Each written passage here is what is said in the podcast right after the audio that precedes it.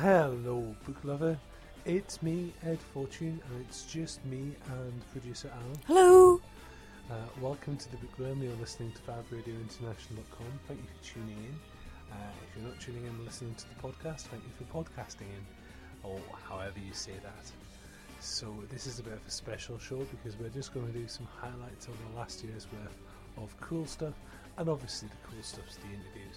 So we'll, we'll get on to that shortly.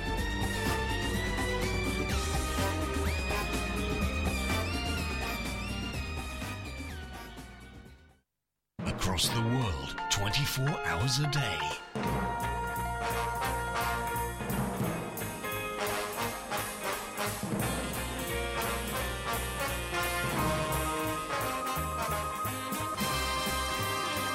This is Fab Radio International. So let's let's take a look at the year in review, shall we? Okay. Uh, very quickly. Um, hmm, what was the biggest news story in the book world? Could it have been? Could it have been Uh, Am- Am- Amazon? It's a little Oh, bookseller. there was a thing with Amazon, wasn't there? And, and who was it? Was it Hachette? Hachette. Yeah, that, that Or Hachette, depending on where you're sitting on the pronunciation fence. I think it's Hachette. Uh, they kissed and made up in the end, Well, the, the the wedding's next Tuesday, I I believe, believe. or, or maybe not. Um, there's an entire conversation to be had about DIY. What's your personal highlight? my personal highlight? Ooh, um, Worldcon. Shocking. Uh, Worldcon would have to be my personal highlight. Uh, meeting Robin Hobb was a massive highlight. Meeting George. R. Martin was a massive highlight. Strange enough, uh, we're going to do some interviews. Those aren't the ones on there because you can always go back to the original recording of the show and catch our interviews with George. R. Martin and Robin Hobb. I actually, one of the interviews we've got coming up um, with the Jane Eyre girls, I really, really liked. What was your personal highlight? Um, I I really enjoyed Nine Worlds. Um, that was great fun. Um, I have to say there was a moment because you went to Worldcon on your own. And you recorded the George R. R. Martin thing, and then out of sheer paranoia, you uploaded the um, audio file of George R. R. Martin to everywhere. Um, we have like a little secret bit on Facebook, uh, and obviously we have a little cloud storage. Um, and you uploaded the George R. R. Martin interview raw, unedited, really quickly. And I sat in my office at my day job, at like 200 miles away from London, listening to the George R. R. Martin interview and all the stuff at the start, um, and just like had this massive moment of oh my word, because I'd known that it was happening, and I'd known you were going to interview him. Um, and we'd been at Nine Worlds the week before, and they were talking about so what you know what cool things have you got coming up in your show, and we couldn't say because there was always that slight chance that it wouldn't come off.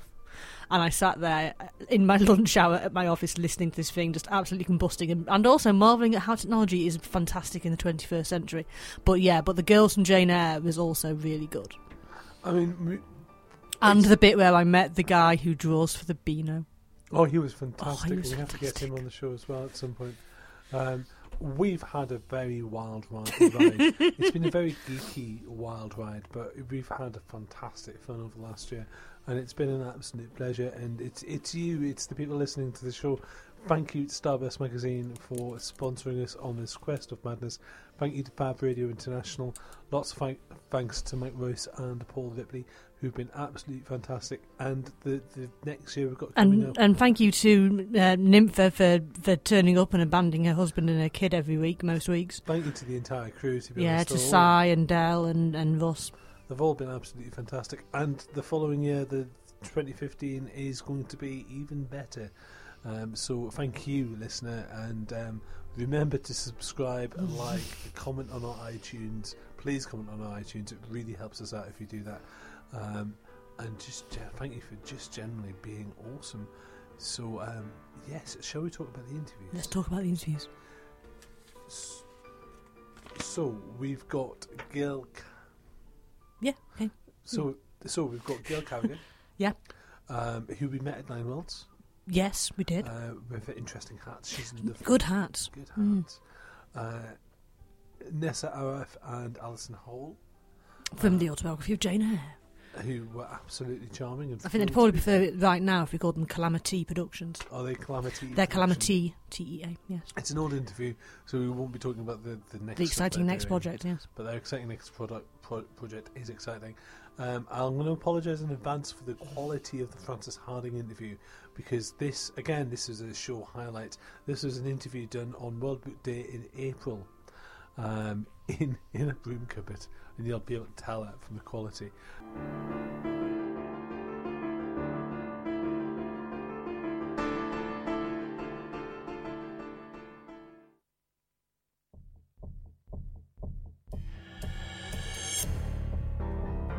Across the world, the real alternative.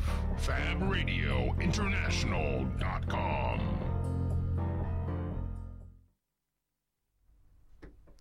So, uh, interview with one of the show's earliest, earliest guests, the absolutely lovely Gail Carriger.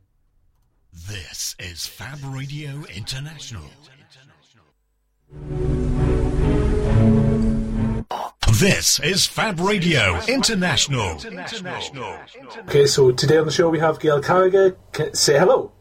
Hello. Uh, can you tell us a little bit about yourself, please? Um, all right. My name is Gail Carriger, and I write very silly steampunk comedy of manners for adults and young adults, and the occasional foray into science fiction. And I think that's pretty much it. And I understand you have a Kickstarter call for Crudrat. Um, My what foray into science fiction. what can you tell us about it? Well, I'm very pleased that we we just officially got funded, but we have lots of exciting stretch goals.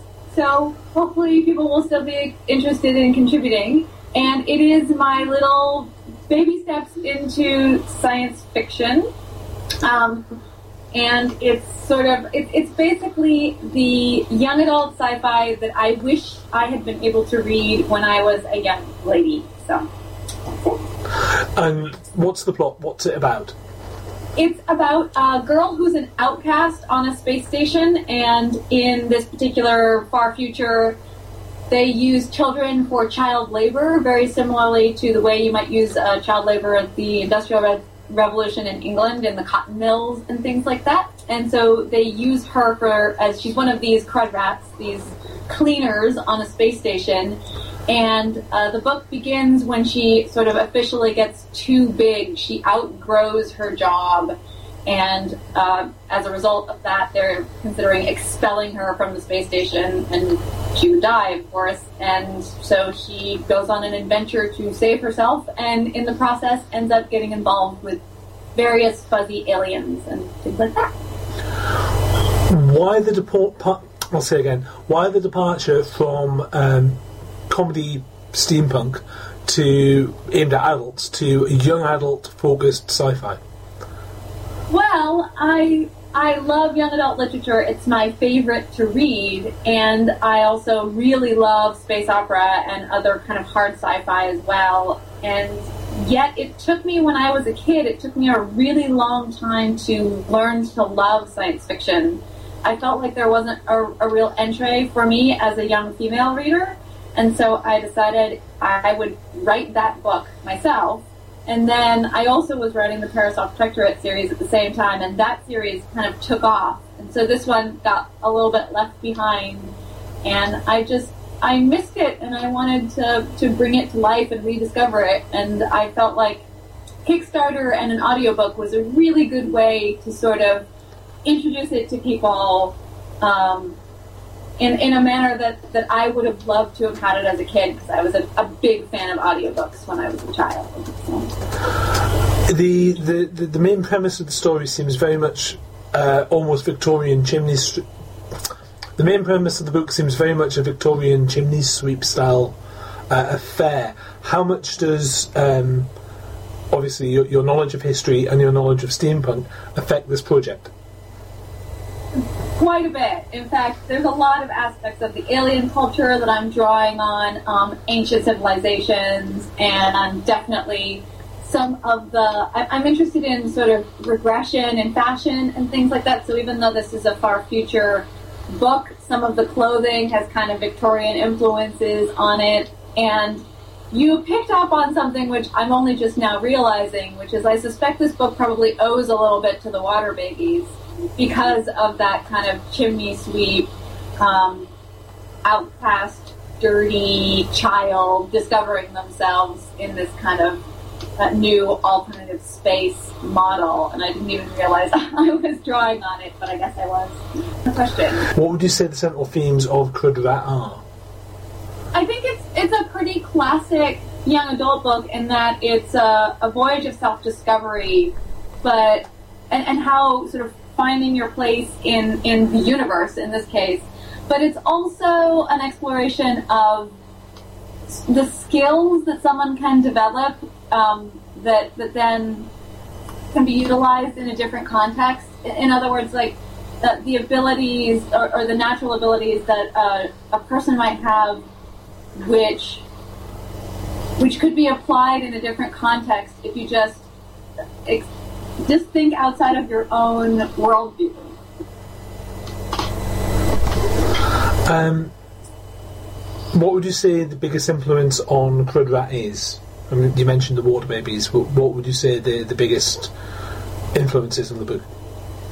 Oh, God, it's a really hard question. I would say it's probably a lot of kind of the classic tough girl fantasies that I read myself. So uh, Tamora Pierce is a good example. I know she's not all that popular in the UK, but she's hugely formative on me. And essentially, she writes classic medieval fantasies, but uh, starring very strong, very tough young women. And I really wanted to write a book like that, only a science fiction exploration of that. My co-host on the uh, the radio show keeps trying to get me to read Tamora Pierce. Actually, I just haven't had the time yet. Um, You're so good. Crudrat will be a full cast audio. It's just, it's just been funded, so it's going to be a full cast audio. Why do you feel it needs to be produced that way rather than as a book or in other formats? Well, I I was raised without television, and so a lot of my childhood was spent listening to audiobooks. I, I pretty much listened to books on tape. My, I still do. I still love that that medium, and so almost everything I write is meant to be read out loud. I kind of hear it out loud, and I always read all my books out loud to myself. And I, I have a, a, a strong kind of casual voice that I think really lends itself to audio consumption.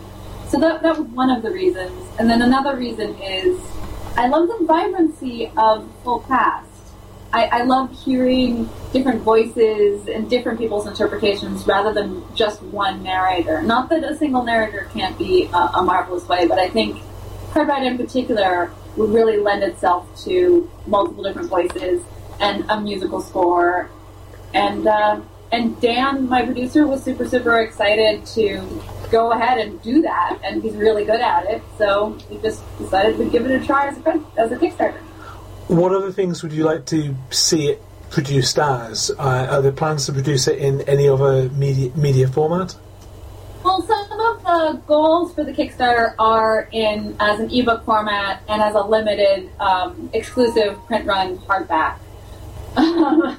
so, but currently I have no particular plans to do anything more with it. If people really love it as an audiobook and are really, really enthusiastic about it, it's possible that uh, a publisher might get excited about it and pick it up and publish it. Or it's possible that I might even go ahead and do it myself. But I have a really tough series of deadlines to make just for my regular, as a regular writing schedule. And so self-publishing is, is quite time consuming. So I would have to, you know, build that into my schedule. So currently no particular plans to do that. You're, primar- you're primarily known as a um, steampunk writer. Um, where do you stand on the future of steampunk and its growth? Because there seems to be large factions as it becomes a larger and a larger audience. You have lots of different. You have people who take it terribly, terribly seriously, and then you, you have people like Lavie Tidhar who talk about it being fascism for nice people, and then you have people like Dr. Geof who are all about cake gags and silliness and daftness and you know tea, ja- tea gags mostly. Um, where do you see it going, and where do you see yourself fitting as the uh, as the subculture grows? Well, I think any any subculture or any aesthetic movement, as it gets bigger and bigger, naturally factions. Unfortunately, I think that's kind of the nature of, of humanity. Um, I am one of those people who my favorite things about steampunk are the whimsical aspect and the kind of reinvention of etiquette and politeness and people being kind to each other and the, the intellectual salon side of it where people are sharing ideas and they're sharing their skills and they're teaching each other how to make amazing, ridiculous, crazy objects and costumes. So personally, I would love to see that side of steampunk dominate. If you were stranded on a desert island and you had to bring one book with you, um, what would it be? It would be, uh, shoot. You didn't ask the series. I know what series I would bring with me. the one book I would, the one book I would bring with me is probably The, Forgotten Beasts of Eld by Patricia McKillip. Um, and what sort of things? What sort of things influence you? What sort of things do you know? Do you need in your life to inspire you? Stand-up comedy, uh, podcasts, um, uh, fashion blogs. What else do I need to inspire me? Food, different food, crazy cuisines, traveling. Um, my friends, and just like hanging out in big groups and conversations. So conventions, either hanging out with other writers or hanging out in the steampunk community or my fans. I think I'm a terrible miner of of ideas that are developed in communities. Um, and yeah, and I, anything funny. Embrace the alternative. This, this is Fab Radio International. And that was Gail Carriger. She was completely lovely. Next, coming up, uh, myself and producer Al got to talk to Nessa Aref and Alysson Hall. This is Fab Radio International. Um, welcome to the bookworm, Nessa and Alysson. Say hello. Hello. Um, I'm Nessa, and I'm the showrunner and co-creator, one of the writers, and the director for the autobiography of Jane Eyre. And I'm Alysson, and I uh, play Jane. I also do some writing, some social media, some props, helping out here or there. I'm just, just helpful. she wears a lot of hats. So, can you tell us a little bit about the autobiography of Jane Eyre? Well, the autobiography of Jane Eyre is a modernized web series version of Charlotte Bronte's classic novel. Um, and we've been on the air since about April of last year. Yeah, Yeah. I think uh, originally we posted our first episode February. In February, yeah. And that was sort of a teaser kind of Mhm. first episode, and then wasn't till March or April that our, our properly first episode came out. Hmm. And we're uh, transmedia, so we are both on YouTube as well as across various social media platforms. And, uh, you know, we have two episodes a week, so that's a little bit about us. Why did you pick specifically Jane Eyre? Uh, well, that has to do with Alysson more than it does with me. She just reread the novel, um, and she really enjoys the whole gossip, uh, gothic vibe. So Yeah, at the time there were some really interesting things happening uh, on YouTube in terms of retelling um, Victorian novels and um, kind of adapting stories that we know very well from books and taking them to sort of the new internet age. So uh, I was reading Jane Eyre and I was interested to see whether it was possible at all to uh, transform that story into sort of a YouTube palatable modern day gothic romantic comedy drama story. How heavily did the Lizzie Bennet Diaries influence your work? I mean, we watched them, loved the Elizabeth Diaries, um, so we were definitely thinking of them as a springboard. But at the same time, we knew going into it that we just didn't want to copy everything that they did. We felt like it would be a better idea to just expand on the genre and make it our own. And obviously, we are limited and in certain ways, and also we decided to, you know, break open some different doors and do some different things. So um, Yeah, Yeah. and and Jane's a very different character, Character. than than Lizzie is. So for us, it was saying, okay, so if Lizzie's this type of vlogger, let's see what Jane would be if she was vlogging, and her vlogs tended to look extremely different, Different, just yeah. in um, what kind of cameras she's going to use and how heavily she's going to edit them, and um, sort of what style she's going for. Part of the gothic feel of Jane Eyre comes from its the fact that it's set in England in the time that it's set. How do you move that? How do you keep that gothic vibe and move it to Vancouver in the modern day? It was funny when we were thinking about it. We were looking around Vancouver, and uh, if you happen to get a picture of Vancouver today, you'll look outside, and it's been ridiculously foggy and just overcast and gray. And we've got such tall trees and such like beautiful, but also kind of creepy nature around us that um, it almost fits here naturally. Um, and in addition, it's just so the notions of space in this city are a little different. So it's not um, that far fetched to be as isolated as she felt up in uh, Thornfield uh, in the novel, and to make that happen here in Vancouver. Um, and as far as just transporting that onto the screen, I mean, we've done certain things throughout the show.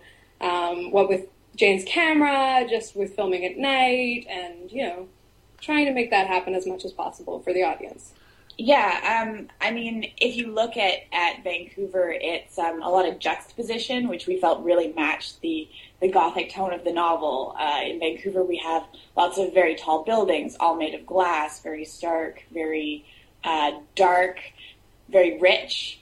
And then contrasting that with all the nature we have here, we have huge forests, we have parks, and um, during October, November, they can be very dark, very scary, and uh, we felt that really matched sort of the tones they were going for in Victorian England, what with industrialization and kind of the romantic, naturey period. So, It's, I mean, the story is 200 years old. What's the appeal of such an old story, and you know, what challenges did that bring?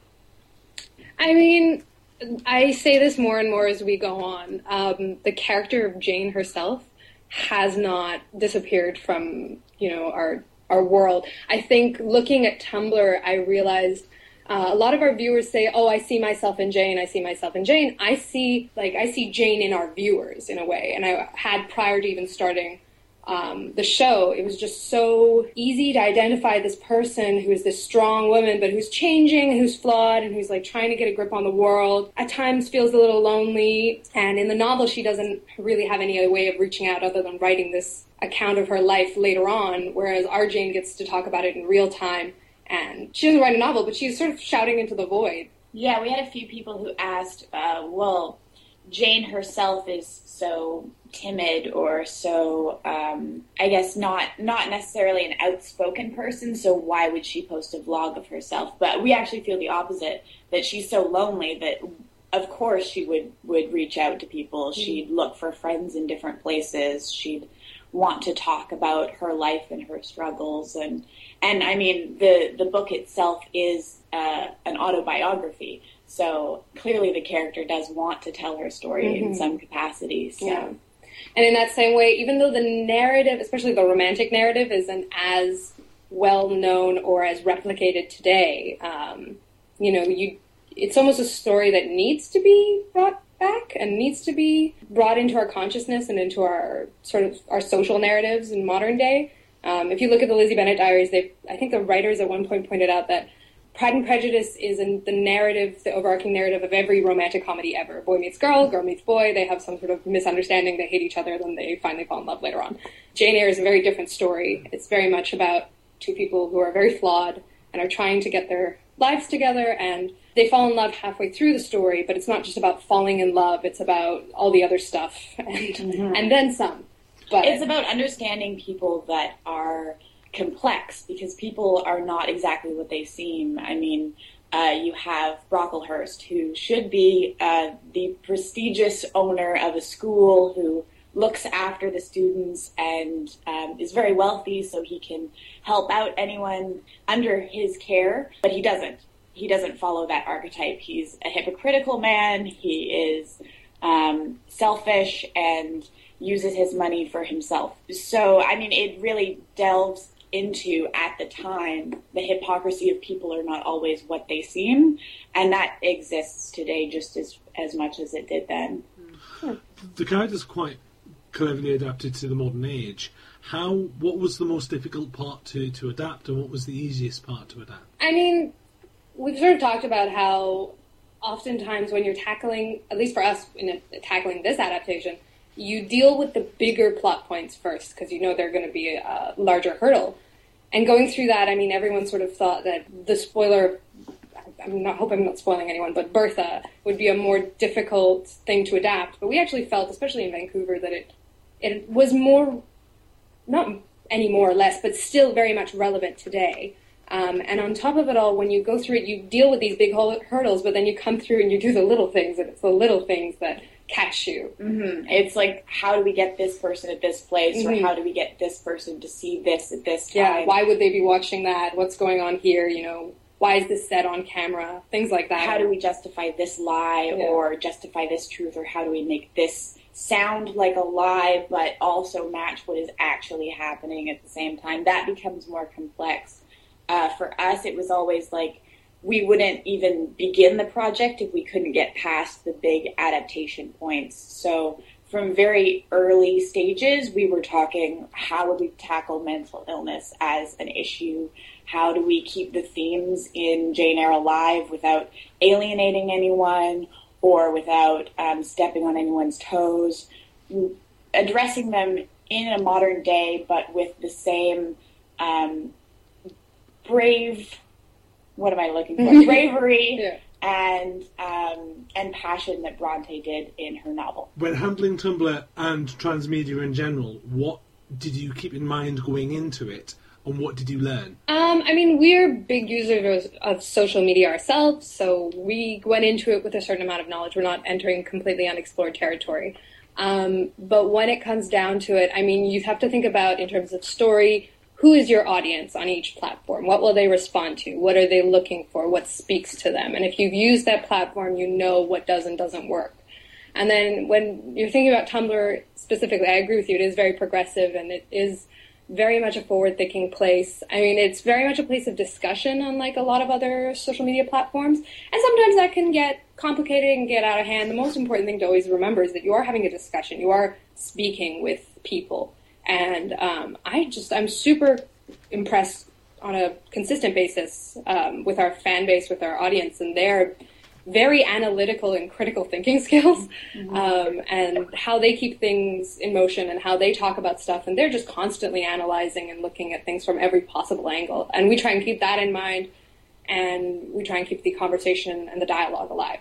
Yeah, uh, a big part of that's moderating kind of what they're doing, not necessarily watching them all the time. I mean, they're not children, but just making sure that the discussion stays within the guidelines of kind of possible thought. Like, you never want your uh, everyone to get caught up in the what ifs and go all the way down this dark path and then get lost. You always want to kind of keep the what you're shaking your head. I just think it's fun for them. I think it's Yeah. fun for everyone to go through the what ifs. Yeah. Did you expect such a, a dedicated fan base? No, I mean, jumping into this, we have been consumers of this kind of media of like more traditional media for a long time, but um, we didn't expect. I mean, you don't really ever expect it. You see a lot of things start on YouTube or start on any platform and think, "Wow, that's really amazing. Why is no one paying attention to this?" So um, I'm glad that people think that our work is worth that kind of attention, but we didn't. I mean, I, I always come into things super pessimistically. Alysson's always telling me to think a little bit more optimistically, but I'm I'm always surprised. I mean, it's good to have that control, Yeah. though, also. Talking about your expectations uh, when starting the project, how did you handle casting? Um, what did the actors know of the book, and what and your changes?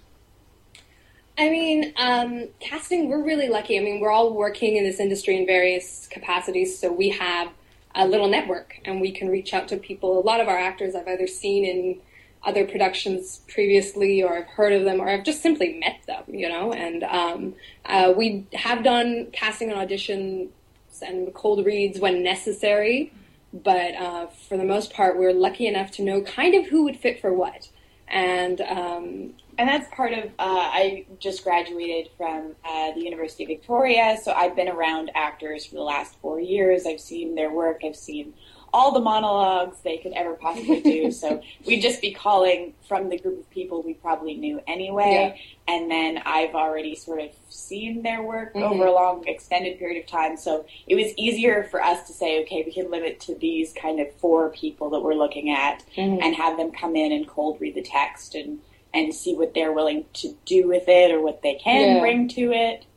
Yeah, and as far as what they knew of the novel, I'm cons- I'm really impressed in, by some people in having read the novel, but then also really surprised I didn't realize that it wasn't necessarily part of the high school curriculum in Canada. I kind of thought it was. Um, so some entered the project thinking it would be very much like Pride and Prejudice being their only real, you know, notion of what this kind of book would be, and I had to sort of take their hand and walk them through it and be like, no, it's not really like that story. It has some of the same, like, you know, it's a period piece and there's lots of feelings, but that's, you know, pretty much it. Yeah. Um, so, uh, as far as getting them, they have to have read or have at least known the summary of the book and what's happening, especially for their arc. That's kind of been their homework. Um, but as far as adaptation, I mean, we sit there and we talk about things. We're like, okay, so this is why we changed this, and you know, this corresponds with this part of the novel. But like, we felt in adapting this character that we had to change X, Y, Z. Yeah, I think that was most fun when we were working with Juliet, who plays Adele. Um, and of course, she's she's what ten, so she's never yeah, 10, 11? yeah she's never uh, read the book because why would we expect a ten year old to have read Jane Eyre? um, and telling her what where the plot points were going to happen and what they were and where her character was going um, was always very amusing. Yeah. She was outraged always. She's a very insightful girl for her yeah. age and very, very witty, and her, her responses to things are really amusing. Yeah. She was always shaming uh, Adam, who plays her father, uh, Mr. Rochester. She was always going, What? You did what? Why did you? What? No, bad. She's very funny. Um, jumping in on that, actually, with, with you know with a 10 year old, 11 year old as part of your cast. What yeah. other logistical challenges did you face? And, you know, what is a general, what does it take to produce just one part of the show? Um, with Juliet specifically, I mean, she's also an actress. She's someone who is, she, she goes to a school, I believe, fine arts school. She, her parents are both in the industry and um, she's grown up in that. So she knows she's a professional. She's sometimes more of a professional than any of us. so she isn't. I think people are under the impression that working with a child would be more complicated, but I mean, she is a trooper. We had one episode where she was ill and she like refused to not show up. We were like, we can reschedule, and she insisted on coming to set and pulling through the day. And um, so, you know, I mean, the only thing you sort of adjust is how you tell the story to someone of that age and how you make it relatable to them.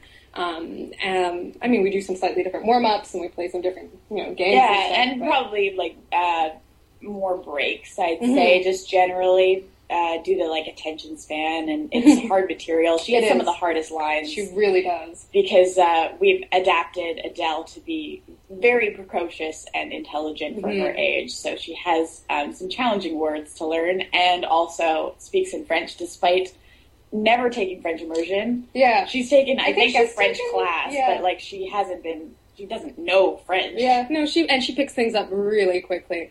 Um, How long does it take to to make that? How long does it take to make you know six seven minutes worth of YouTube footage? It really depends on the episode itself. Some episodes will take a day on their own, and sometimes we can get through four or five episodes in a single shooting day.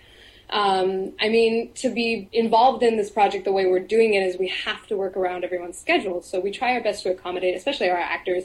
who are often working multiple jobs and running back and forth between various uh, responsibilities. We have to make sure that it's something that works for everyone. Um, but as far as, you know, just getting an episode, it depends on, mostly depends on set. If we're doing, for example, we aired an episode today where they we're sitting in the living room, Diana, Mary, and Jane, and they're just talking on the couch. And that takes about maybe an hour to get done, plus an hour for prep and rehearsal and maybe running lines and costumes and makeup. And, you know, if we're running on time and if my production coordinator is uh, paying attention to me and making sure that everything's on, on task, um, then yeah, we can get it done in about an hour, an hour and a half.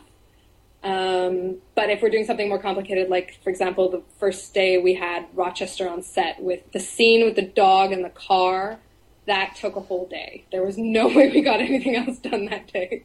Yeah, I mean, if we we've been uh, trying a few um, interesting kind of uh, Different I kinds guess, of yeah, locations, inventive things. So uh, sometimes it take a little bit longer when we're shooting in a bunch of different locations, Mhm. or um, we're trying new things with camera angles. Mm-hmm, mm-hmm.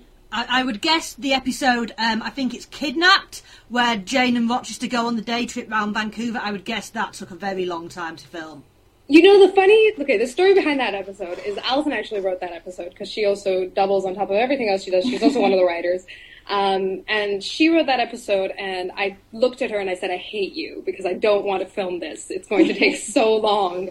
And Um, she was pretty much everyone else pretty much agreed with her. Yes. Ra- Sinead, who uh, is our, production coordinator and our Yeah. uh, she said, "No, I, I don't, I don't know how I'm going to schedule this episode." Mhm. And I said, "But do you like the episode?" We and liked it. everyone really liked it. So I sort of said, "You know, I don't think it's going to take as long as you think it will." Yeah, and, and she was right, unfortunately. She proved me wrong. It actually only took, I think we started the day at about 8 o'clock and we did prep for about an hour, and then we all got into one car, so it was a very limited crew, just um, Alysson, myself, Adam, uh, Sinead, and our costume and wardrobe and design for the day, who was Jessica, uh, and Jessica, yeah, was Yeah, Jessica, Jessica Wong. Yeah, Yeah. and um, and the five of us got in a car and we just drove around Vancouver for the day, and it went surprisingly fast. It was a lot of that kind of episode is just you know the city's gorgeous, and we're lucky we have very competent actors who can improvise a line here or there when need be, and And uh, and Adam's very good at driving while acting. Yes. I, that was something we discovered. we thought that would take longer, but it didn't. He Yeah. was very good at, at staying on task as well as driving I think. and keeping us all alive. So that was good. I mean, that's Yeah. that was a bonus that we were alive by the end of it. When you're writing the scripts, do you take in, in into account the ongoing fan reaction and the ongoing feedback from the, the, the fan base? I mean, you're writing it a certain amount in advance, so you can only do so much. But um, we do like to indulge little things from time to time. Um, we definitely did that with the Indiegogo videos. Um, we definitely enjoyed going through comments and seeing what people have talked about, and uh, sort of catering to that because it's fun for us too. Um, but as far as like the in canon uh, episodes, I mean, you have to stick to our Yeah, a lot of Adaptations? it's like very much decided way ahead of time. Yeah. So when people send us emails or something being like, "Could you do this?" Yeah. or maybe you could change this, or I'm worried about this plot Yeah. point, we're sort of like, Well, "Well, we've already filmed that, so So- don't worry. it'll be fine." Okay, and what's next? What what do you once uh, Jane Eyre is finished? What do you want to do next? Um, well, we're kind of keeping things under wraps for the moment. What I can say is that a good portion of the group that's worked on this project is interested in working on another project, and that Alysson and I, at least, have some fairly interesting plans for the future. Um, I've, my official party line has been "things will occur," which is very vague. I feel terrible about it, but um, mostly we're just trying to keep it a, a little surprise. Um, I would say keep an eye on us at VidCon, and hopefully we'll have something to announce. and part of that's just then. that like our writers are still writing for this show, Mhm. so it would be unfair of us to say, "Hey, we have interesting ideas, beginnings of." Of threads, Yeah. what do you think? Where do you want to take this Yeah. when they're still focusing on this? Mhm. So, um, yeah, we have some preliminary ideas, but who knows what that will turn into when we take it to the writers. Would it be something that I might be able to find on my bookshelf already? Uh, some of it, and some of it no. Ooh. That's what I'm. I know. I'm sorry. That is a terrible answer, but, but it's the best I can give you at the moment. Finally, if you don't mind, just to just to polish off some uh, quick fire questions. Sure. Uh, two very silly ones, actually. Uh, firstly, Simpsons or Futurama? uh, Futurama for me. really, I'd say Yeah. Simpsons. Okay. Hmm. Well. I'm judging you. No, I'm kidding. and last question: truth or beauty? I'm sorry, truth or beauty? Yes. Truth. Truth, Truth. yeah. Ooh. No, I'm going for the beauty. That's it. Embrace the alternative. This, this is Fab Radio International. And that was the lovely Jane autobiography of the Jane Eyre girls. And you should check out Calamity Productions on the internet. Um, coming up next, we talk to Frances Hardinge in a broom cupboard in Manchester. This is Fab Radio International. This is my interview with Frances Hardinge in a busy bar in Manchester, so you'll forgive the sound, please. Just a, it's a little bit quirky, but you should be able to enjoy it. And please remember that we are during the entire interview we are slightly concerned that we might starve to death. Embrace the alternative with Fab Radio. Welcome to the Bookworm, Frances Hardinge. Say hello. Hello. So, um, tell our listeners a little bit about yourself. Um, I'm a, a writer of children's and young adult fiction. In fact, people are not particularly certain where to file me most of the time. Um, I've been writing professionally since about 2005, and nobody is yet making me stop and do a real job. So, can you tell us a bit about your latest book, which is just coming out, Cuckoo Song? Certainly. My latest book is set in the 1920s and is rather different from a lot of the, the books that, that um, preceded it. I'm one of these peculiar people who loathes whatever book they've just been working on and runs off to do something completely different. In this case, I'm writing a book set in about 1923 with strong supernatural elements and an 11-year-old heroine who, after while recovering from an illness, becomes increasingly certain that something is terribly wrong. Eventually, she comes to the conclusion that she's not exactly who she thinks she is. In fact, she's not even what she thinks she is. How different is it from writing young adult fiction to children's fiction? What are the changes? Uh, in my case, none. Um, I have been writing a number of books that some people class as children's books and other people class as, y, um, as YA. It's rather interesting walking into bookshops and finding out where they've put me.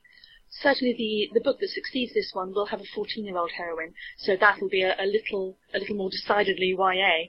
But at the moment, I write for a 12-year-old me, and as it turns out, uh, a lot of teenagers and in fact adults read my books. What do you think is the appeal of young adult fiction to adults who are definitely not young? Well, I don't dumb down. Uh, I have a lot of respect for my younger readers, so I don't I don't dumb down the language all that much. I like I like to play with language, and actually, a lot of my younger readers seem to quite appreciate that. Um, I also believe that they can cope with quite twisty, turny plots, um, and I and I also believe that they can deal with some quite dark themes. Most of my books have a body count, particularly the third one. Has there been a change in culture when it comes to people's approach to young adult fiction? I think there has. And certainly, I think when I was uh, when I was initially published, I wasn't as aware of it as a well as as a separate thriving uh, genre of the of the, the strength and size that we see now. So I think it's something else. It's become larger. It's become respected to a much greater degree, and I think people are more open to well, to the experiments that can be made within that, to the idea that you can take that darker and stronger, and that in fact younger readers won't shatter into hundreds of tiny little pieces. What advice would you have for anyone who is trying to get into publishing? Um, well, I can only speak from the point of view of an author. Uh, the main thing I recommend is obstinacy. I, I think that's probably a given. I'd, I'd also recommend, if they, if they plan to become a writer, they should write. Uh, th this should be extremely obvious, but I meet a lot of aspiring writers who haven't actually got round to the writing bit yet, and it turns out that bit's quite important. What is your process? How do you start?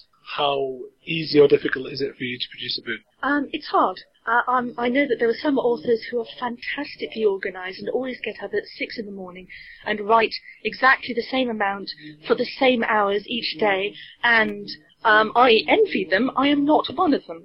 I function on panic and caffeine. I am fortunate enough to belong to two different writing groups, both of which meet, generally speaking, weekly, sometimes fortnightly, and which provide me not only with um, with feedback, but with a deadline. If I if I haven't written anything in time for for the session, there are friends of mine who will know and who will point and laugh. What's your next big project? At the moment, I'm, as I say, writing on a writing a YA book. This is set in the Victorian period, about 1865, and again has supernatural elements.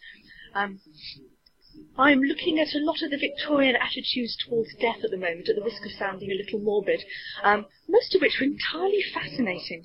For instance, before I started researching this, I was largely unaware of post-mortem photography. Is there a particular franchise or someone else's world that inspires you, and would you want to write in that world? Oh, difficult question. I mean, as to books or other worlds that have inspired me, um, at the risk of being really boring, I have always loved Alice in Wonderland.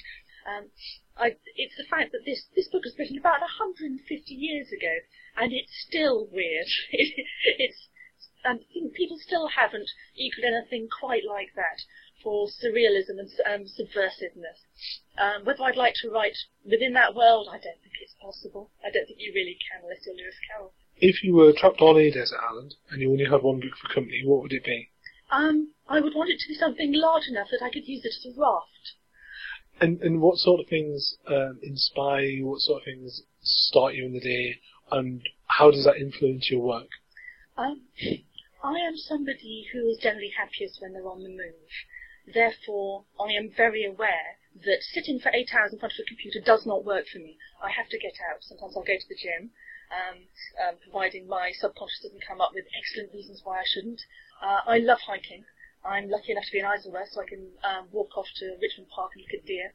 Um, the things that inspire me most tend to be visiting new places, particularly travelling abroad in, in countries that shake up my ideas and force me to reassemble them in new shapes.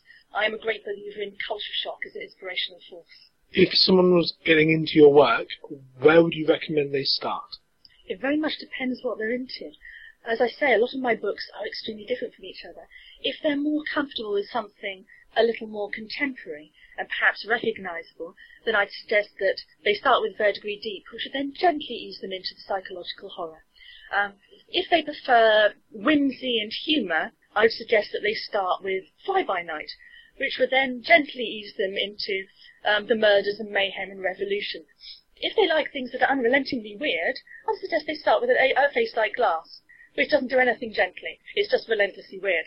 Um, if they have uh, an interest in historical, Fly By Night would do, or the current book. It's possible that in some respects, the most accessible may be the book that is just coming out, Cuckoo Song. Why are so many writers fantasy gamers of some description? Well, it shouldn't be a particular surprise, given that role-playing is a creative hobby. It's a creative and social hobby. It is for people who like creating stories, albeit in a role-playing game, collaboratively, and having those stories enjoyed. It shouldn't be remotely surprising that some of those people are then happy to go away and create stories that they then want to share with a wider audience. And just three very silly quick fire questions. Uh, firstly, Simpsons or Futurama? Simpsons. Vampires or werewolves? Werewolves. I've been out. Vamp- I've been vampired out. And finally, truth or beauty? Truth. Frances Hardinge, thank you very much. Thank you very much. How do we get out of here?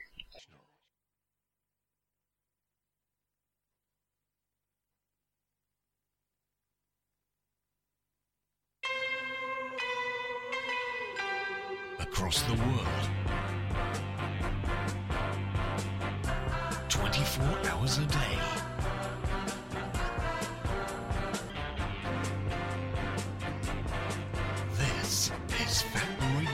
International.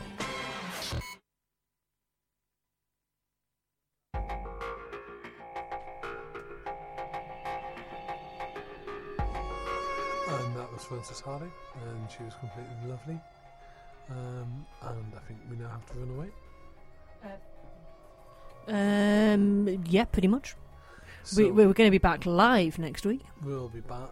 We'll be back live, or you know, Ooh, exciting. probably live, because you might have realised that this is a pre-record.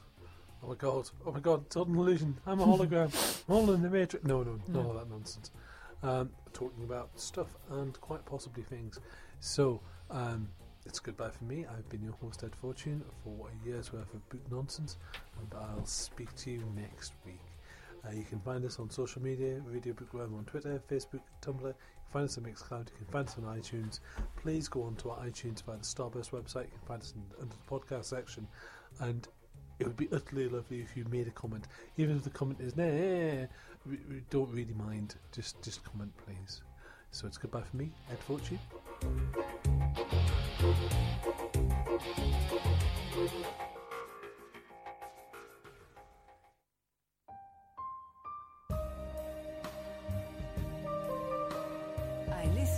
FabRadioInternational.com.